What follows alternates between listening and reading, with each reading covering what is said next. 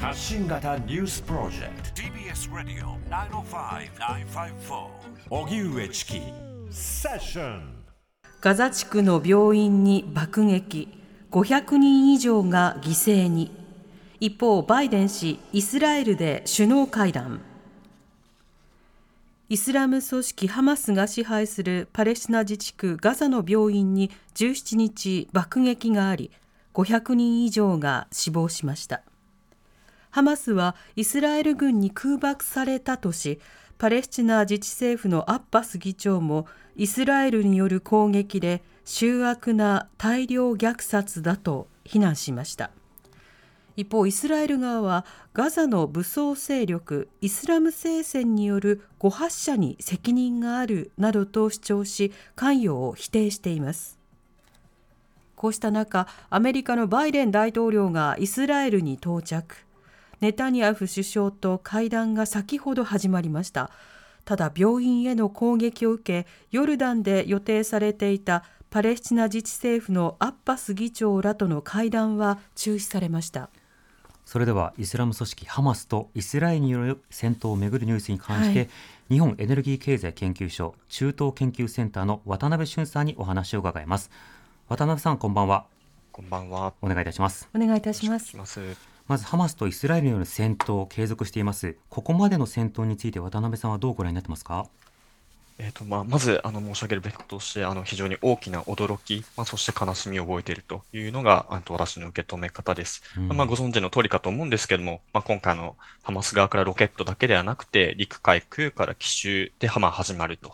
いうところはこれまでには全くなかった攻撃の形でしたし、まあ、それによって、まあ、イスラエルの方がたくさん亡くなり、そしてまあそれに対するイスラエルの攻撃で、まあ、パレスチナの方もたくさん亡くなっているというところで、あの本当に大きな悲しみを覚えているところです。うんそうしたさなか、今日パレスチナ自治区ガザ地区にある病院で大規模な爆発が発生しました。これにより少なくとも500人以上が死亡したのではないかと言われています。こちらそのハマスとイスラエルの側で非難の応酬が続いていますが、この両者の主張について教えてください。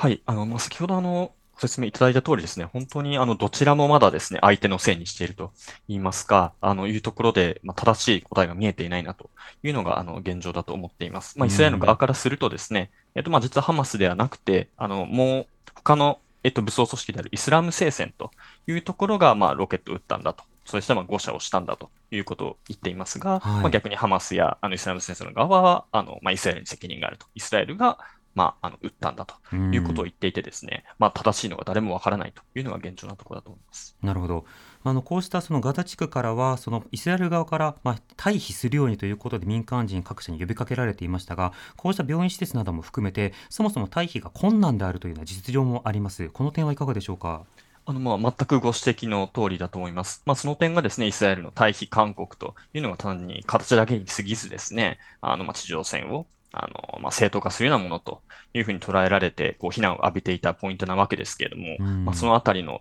なんと言いますかね、この、今回の戦争での、あの、むちゃくちゃさと申し上げますか、あの、ところが出てしまった事件なのかなと思います。うん、では、改めて伺っていきます。まず、ハマス、これはどういった組織なんでしょうか？はい。まあ、ハマス自体はですね、えっ、ー、と、1987年に、えっ、ー、と、イスライスラエルに対する抵抗運動の中から生まれてきた、えっ、ー、と、組織です。で、まあ、えっと、正式名称実はイスラーム抵抗運動というふうに言うんですけれども、うん、まあ、そのイスラームに基づいた世界を作るという理念をもとにしつつ、まあ、ただこう、イスラエルからパレスチナ地を解放するんだということを、えー、と目標として、えー、いる組織です。うんこれあのイスラエルに対する、まあ、度重なる攻撃などでは注目されますが一方でガザ地区においてはさまざ、まなその、まあ、公共インフラであるとかさまざ、まな分配なども行っていたと聞いていますがこれはどういった活動を行っているんでしょうか？そうですね。あの、まあ、ハマスに限らず、割とこう、イスラム組織としてはよくあるパターンなんですが、まあ、まずその福祉事業、なかなかこう、国からの、あの、公共事業が届かない人たちに対して、病院ですとか、あとは学校教育ですとか、そういったところをまあ提供する運動から始まって、あの、行ったという側面がありますし、またハマスの場合はですね、2006年に、あの、評議議会選挙に勝って、まあ、ある種こう、人々の信頼を得たという、あの、まあ、あの、形を持っている組織ですので、えー、まあそういったところも合わせてですね、まあ政治的な側面と、まあ軍事的な側面と、両方持った組織として、まあ今活動しているということになっています。うんそして今回は、まあ、その誤発射に責任があると名指しでイスラエル側から非難されているイスラム聖戦、こちらはどういった組織なんでしょうか？はい。まあ、こちらもあのガザを中心に、その名前の通りイスラムをあの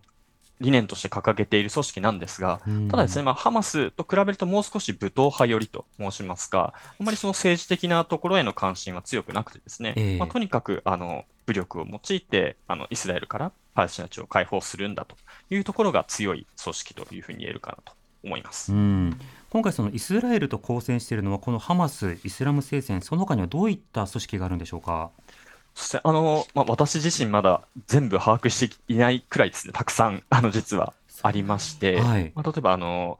えっ、ー、と、アクサー殉教者旅団というですね、あの、えっ、ー、と、ファタハという、また別の、あの、パレスチナ自治政府で影響力がある、あの、まあ、政治組織があるんですが、うん、まあ、それに関係があるとされている、あの、えー、武装組織がいたりとかですね、非常に大あの、様々な、あの、武装組織が、あの、今回関わっているというふうに言われています。うん。それだけ多くの組織が連携した上で大規模攻撃を仕掛ける、これ、改めてイスラム組織のこうした動きに対して、イスラエル側が把握できなかったことについてはいかがでしょうか？あの、これがやはりあの、非常に大きな謎と申しますか、私自身まだ答えが出ていないところなんですけれども、はい、あの、一つ、あの、まあ、イスラム聖戦との絡みで頭をよぎったのは、実は今年の5月にですね、イスラム、イスラム聖戦が、あの、イスラエルに対してまあロケットを発射して、あの、戦闘になるということがあったんですが、うん、実はその時ハマスはあの参加していなかったんですね。はい、で、そこでちょっとこうハマスへの警戒が緩んだと申しますか、いうところがあったのかなと、後から思うと少し思っているところがあります。うんまあ、このあたりは長期的な検証がなければわからないところも多々あるかと思います。そして直近では、まず今回のその空爆なども含めて、次は地上侵攻があるのではないか、そのための退避勧告が行われているという状況です。まずこの地上侵攻の可能性と、それがもたらすリスクというのはいかがでしょうか？そうですね。あ、あの、まあ、この地上侵攻について、まあ、非常にあの、おそらく今日のこの事件までは、もう、もはや可能性が高いというふうに広く言われていたと思います。やはりあの、今回奇襲攻撃を受けて、あの、イスラエル国民は非常に大きなショック、そしてまあ悲しみを覚えた中で、やはりそれに対して、あの、まあ、ハマスを殲滅しなきゃいけないと。まあ、ネタニヤフ首相の言葉ですけども、という思いは非常に強くてですね。まあ、そもそも、その機種を受けた責任というところでネタニヤフ政権は、あの、突き上げも食らっていますから、はい、やはりこういった時に、もう地上戦で、あの、殲滅を図るしかないという国内状況になるんだと思います。そして、まあ、国際的にもですね、あの、アメリカを中心に、あの、欧米を中心にですね、そうしたイスラエルの姿勢を支持する声明を出ておりましたから、そういったところで、あの、地上戦、そしてまあ、それは確実に多くのガザの方の死者が出ることが予想されるわけですけども、はい、いうところだったと思いますが、まあ、ちょっとここの、今回のあの事件で、また見えなくなってきたなというところだと思います、うん、やはり国際的な非難や注目がさらに集まる中で、これは単にイスラエルのまあ報復支持というわけにはいかないなという、まあ、そうしたあの雰囲気が出てきているということですか？そうですね、あのやはりこう、イスラエルが今回は自衛戦争であると。だから、あのそのイスラエルの権利を、えーまあ、支持するというのがあのイスラエルを支持している国々の立場なわけですけども、はい、もし今回のあの病院の事件がイスラエルの責任のものであるとしたら、それはやはり自衛権の行使は言えないだろうと。こんな病院というところにあの逃げていたり、まあ、あの治療を受けていたりするですね、民間人が犠牲になってしまうというのは自衛権とは言えないだろうという声が来るのは当然だと思います。なるほど。これまでもこのガザなどに対するアパルトヘイトではないか、そして今後、ジェノサイドが新たに行われようとしているのではないかというような指摘もあります。こうした非難の声についてはいかがでしょうか？あの、まあ、それは、あの、なんと申しますか、あの、十分に、あの、あり得ると申しますか、あの、まあ、そういったご指摘はごもっともなんだろうなというふうに思います。ただですね、あの、まあ、イスラエルはそうした声に対して、やはりこれまで、まあ、リアクションしてこなかったと言いますか、あの、まあ、近年はさらに、まあ、右傾化が進んでいるのもあってですね、まあ、そういった声を会に介さずですね、あの、まあ、パレスチナへのこう衝突であったり、入植であったりを進めてきたという背景がありますので、あの、まあ、これがどの程度イスラエル国内で、あの、届く声になるのかというところはちょっと見ていかないといけないかなというふうに考えています。うん。またこれ、状況が非常に流動的、どうなるのかわからない状況でありますが、仮にイスラエルが地上侵攻した後そのガザというものが、例えば統治がどうなっていくのか、その治安であるとか復興がどうなっていくのか、全く読めません、この点、いかがでしょうか？あの、あの、おっしゃった通り全く読めないなというところで、これまでですね、おそらくイスラエルは、まあ、あの、もちろんハマスと敵対はしていますけれども、ハマスがある程度その公共事業をやってくれることで、まあ、最低限のガザの、まあ、治安であったり、人々の生活が本当に最低限ですけれども、あの、守られるという立場でやってきたんだと思います。はいただですね、まあ、ハマスを殲滅するということを言っていますので、じゃあまあそれがいなかったら、パレスチナの中から代わりになってくれる勢力はいない。じゃあ、イスラエルがやるのかというとですね、まあ、イスラエルが再占領したら当然国際的には来ますし、うんあの、ですし、あの、まあ、そういう人々の憎しみはある中で、そんなの統治できるのかという大問題に直面することになると思います。ですので、本当に、あの、困難な選択を迫られることが予想されます。うん、ガザ侵攻後の、まあ、ガザの統治についてはアメリカ、バイデン大統領も、まあ、それはありえない選択だということで牽制していますこうした動きはいかがでしょうか？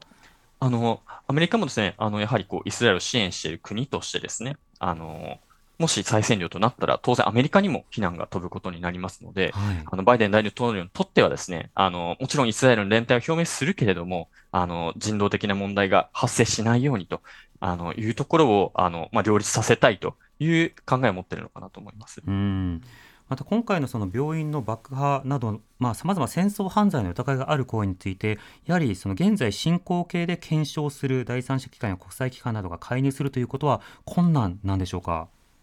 やはり、あの、まあ、イスラエルが、あの、圧倒的な軍事力であったり、持っていますので、まあ、それと現実的にどの程度できるのかなというのはあるわけですけれども、うんただ、やはりそれは、わ私たち国際社会が、あの、トライしていかなきゃいけない課題だと思います。うんなおこれイスラエル側の攻撃なのかそれともそのイス,、まあ、えイスラム聖戦による誤発射に責任がある、まあ、これ誤発射に責任があるという言い方も誤発射によって爆破されたのかそれとも誤発射に対して応射したことが、まあ、誤射につながったのかそのあたりがわからないわけですが、こういった応酬についてはどう私たちは見ればいいでしょうか？そうですね。あの、本当にこのあたり、おそらく現代特に強まっている情報戦というところもあるのかなと思っていましてう、ん本当に検証が困難な問題だと思います。はいですので、まあなんというか、あまりですね、安易に飛びつかずに、あの、確たる情報を待つと言いますか、あの、両方の可能性をしっかり頭に置いて、物事を両面的に見るというのが求められているんじゃないかなというふうに思います。うんまあ、現在、本当にいろいろな例えばレコーダーなどの情報も公開されて検証されやすい一方でフェイクニュースであるとか、まあさまざまなえ捏造された情報も飛び交う状況があるわけですね。こうした中での距離の取り方もとても難しいところがあります。まあ、さて、そうした中でその日本はまあ両国、両サイドに対してまあ停戦を呼びかけている姿勢は今示しているわけですが、こうした姿勢についてはいかがでしょうか？あの、まあ、そ、そういった、あの、両者に対して、あの、停戦を求めるという姿勢は、個人的には、あの、非常に良い立ち位置かなと思っていまして、まあ、なかなかその日本が、例えば国境を接しているわけでもないですし、まあ、あの、軍事的な影響力を持っているわけでもないですしう、ん。なかなかその直接的に介入できることはないと思うんですけども、はい。ただ、あの、こう、いろんな立場の人の、まあ、橋渡しをするということが、まあ、日本にできるところなのかなというふうに考えていますので、うんあの、まあ、そういった方向で、あの、きちんと両方の話を聞くといいますか、つなぐというところが、あの、日本にできることなんじゃないかなと思います。はい、また国際法の遵守などを徹底して求めていくということも重要だと思いますが、で今回のような病院に対する攻撃、これがどういった立場による攻撃であれ、こうしたものはやはり国際法違反や戦争犯罪ということに当たるんでしょうか？あの、その、あまりこう、国際法の専門家ではないので、あの、詳しくはないんですけども、まあ、あの、そういうふうに考えていいのかなと私自身は思っています。ただ、まあ、それに関して合わせて申し上げるのであれば、はいあの、今、戦争ということで、あの、注目集まっていますけれども、うん戦時じゃない時もですね、やはりイスラエル・パレスチナ間で、あの、まあ、例えば入植地をめぐる問題ですとか、そういった国際法に関わる問題起きていますので、あの、そういったところにもしっかり目を配っていくというのが特に私たち国際社会には改めて求めたいのかなというふうに思います。うん今回何かが始まったというはいうよりは、エスカレーションの一つのステップの途中にあると見た方がいいということでしょうか？そしてあの本当にここ、特にここ1、2年なんですけれども、あの、事態のエスカレーション深刻なところがありました。まあその中で、あの、追い詰められて、あの、暴発してしまっていると、まあ、どちらの側もですね、うん。これあるかなというふうに個人的には思っていまして、うん。ですので、あの、本当に大きな、あの、イスラエル・パレスチナの間の関係というのを問い直す必要性をですね、また示しているのかなと思います。はいえーここでニュース入ってきました、えーバイデン大統領はネタニヤフ首相との会談でガザの病院爆発はイスラエルの責任ではないとの認識を示しました。またバイデン大統領はハマスの攻撃を受けたイスラエル国民の勇気と勇敢さは驚くべきものだと称賛しました。ニュース入ってきました。はい、これ入りたての情報ではありますがね。はい。アメリカの動きというのは当然ながら国際社会に非常に大きな影響を与えます、ええはい。あのアメリカの立ち振る舞いの今後について渡辺さんいかがでしょうか？はい、えっと、アメリカ、立ち振る舞い、結構難しい選択を迫られているかなと思いまして、あの、これまでのバイデン大統領の様子を見ていますと、今、あの、伝えていただきました。イスラエルの連帯と、あとはそれとこう人道支援というところをまあ合わせて主張するというところだったと思うんですが、うん、まあ、今回その後者は特にですね、あの、この後のヨルダンでの会会談で、あの、期待してたところだと思うんですね。はい、ただまあそれがキャンセルになって、なかなかそちらが出しにくいと。しかもまあこうイスラエルの国内ではまだまだその人道的なところまでは、あの、気持ちが回っていないというところありますので、なかなかそのバイデン大統領は、あの、まあ、イスラエルの連帯というところはおそらく規定路線だと思うんですが、えー、それに対してこう、カウンターするような、他も見ていますよと、示せる材料が今ないというところで、あの難しい立場に置かれているのかなと思います。うん。このあたりまた特集で伝えていきたいと思います、はい、渡辺さんありがとうございました。ありがとうございました。日本エネルギー経済研究所中東研究センターの渡辺俊さんに伺いました